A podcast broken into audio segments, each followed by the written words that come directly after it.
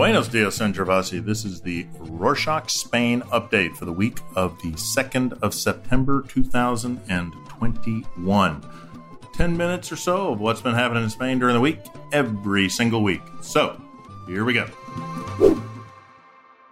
We'll start with news from war torn Afghanistan. On Friday, the 27th of August, the last Spanish evacuation aircraft landed in Dubai from Kabul, Afghanistan. This concluded the extraction of all Spanish personnel from that area who wanted to leave and around 1,900 Afghans and their families who have assisted NATO in the last 20 years. The evacuation ended a day after ISIS claimed responsibility for a terrorist attack near the Kabul airport and another one at a nearby hotel. Dozens of people were killed in the attack, including 13 U.S. soldiers. Just a few hours before the day the government was due to meet with unions and employers to address the possible increase of the interprofessional minimum wage, the General Council of Economists issued a warning against this move.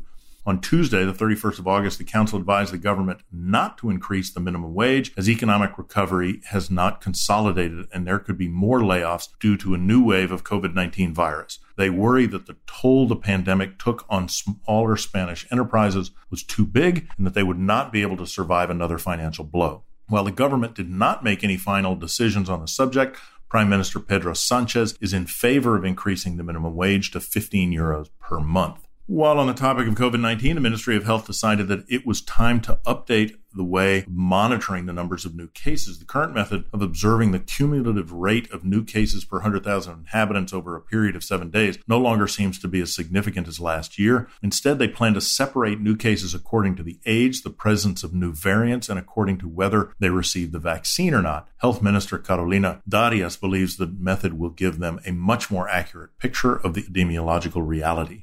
1st of September, a day set by many companies, the date to bring their work from home employees back into the office, failed to fulfill its mission. Its new wave of COVID-19 virus forced some employers like Ernst & Young, BCG, BMW, the insurance company AXA, and telecoms operator Vodafone to adapt their approach towards remote work, at least partially postponing returning to the office. They're offering their employees hybrid options with three days in the office, two working from home. Some companies like banking group Ing and the insurance company Liberty Seguros are taking it a step further, allowing their employees to choose which option they prefer or even allowing them to work entirely remotely. Alberto Gavilan, director of talent at the temporary staffing company Adecco, said most employees in Spain now seek remote work and turn down companies that do not offer this possibility working from home during the pandemic brought very interesting shift in the coffee industry. Due to the inability to buy our favorite caffeinated drinks in coffee shops, many Spaniards decided to invest in quality coffee machines, which led to higher sales of machines, coffee pods, and coffee itself by over 35%. Unfortunately, due to many COVID 19 restrictions on transport, droughts, and poor harvests, countries like Vietnam, Brazil, and Colombia, the largest producers of coffee beans, have been unable to keep up with huge demand. The cost of coffee production is increased by 45%, leading to higher prices in grocery stores and specialty shops. Experts predict prices will rise even more drastically by the end of 2021, but believe the price will not deter loyal Spaniards from enjoying their favorite drink. Happy September. The start of the ninth month marks another significant change on Spanish roads. Nearly 500 kilometers of toll roads will become free across Catalonia and Aragon.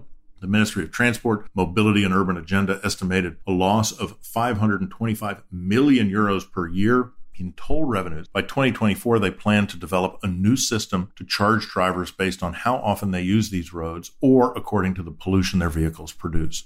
On Monday, the 30th of August, Princess Leonor de Bourbon y Ortiz, daughter of King Felipe IV and Queen Letizia, left Spain to attend a two year international baccalaureate program with the United World College Educational Movement at the UWC Atlantic College in Wales. This exclusive academic institution, known as Hogwarts for Hippies, is located at St. Donat's Castle. Students range from royals to millionaires, refugees from conf- conflict areas such as Yemen and Iran. Many others with scholarships and financial aid. Alumni include the famed Georgian translator and intellectual Mari Amita G.B. Mullen. The princess, who will soon turn 16, will attend all classes but plans to balance them with her public commitments as heir to the Spanish throne.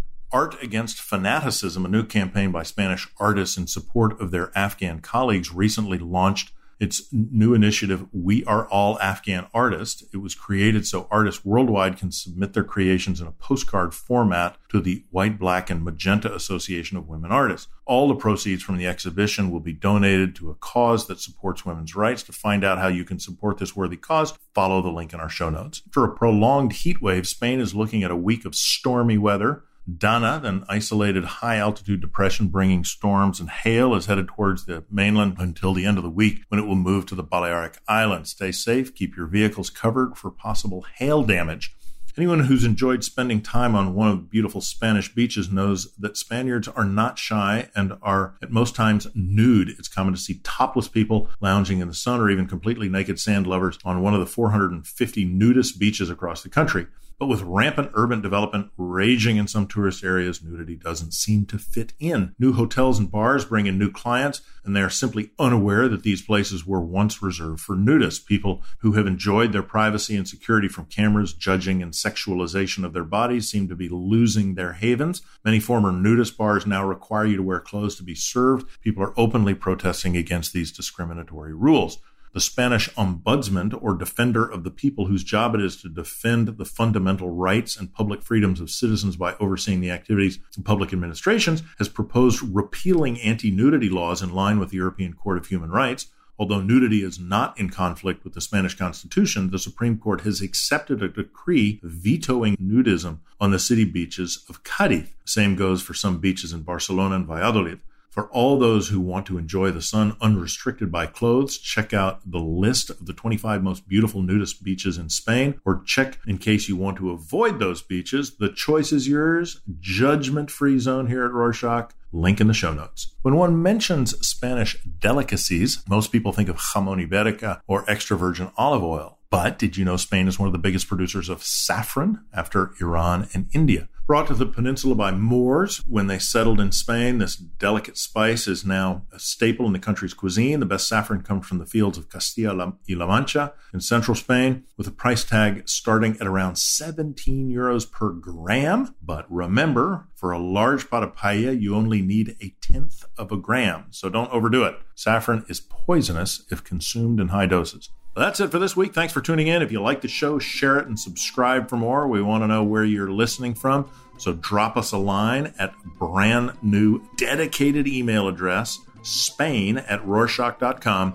Let us know what city or town you're in. You can also find us on Instagram at rorschach.spain. Hasta la próxima.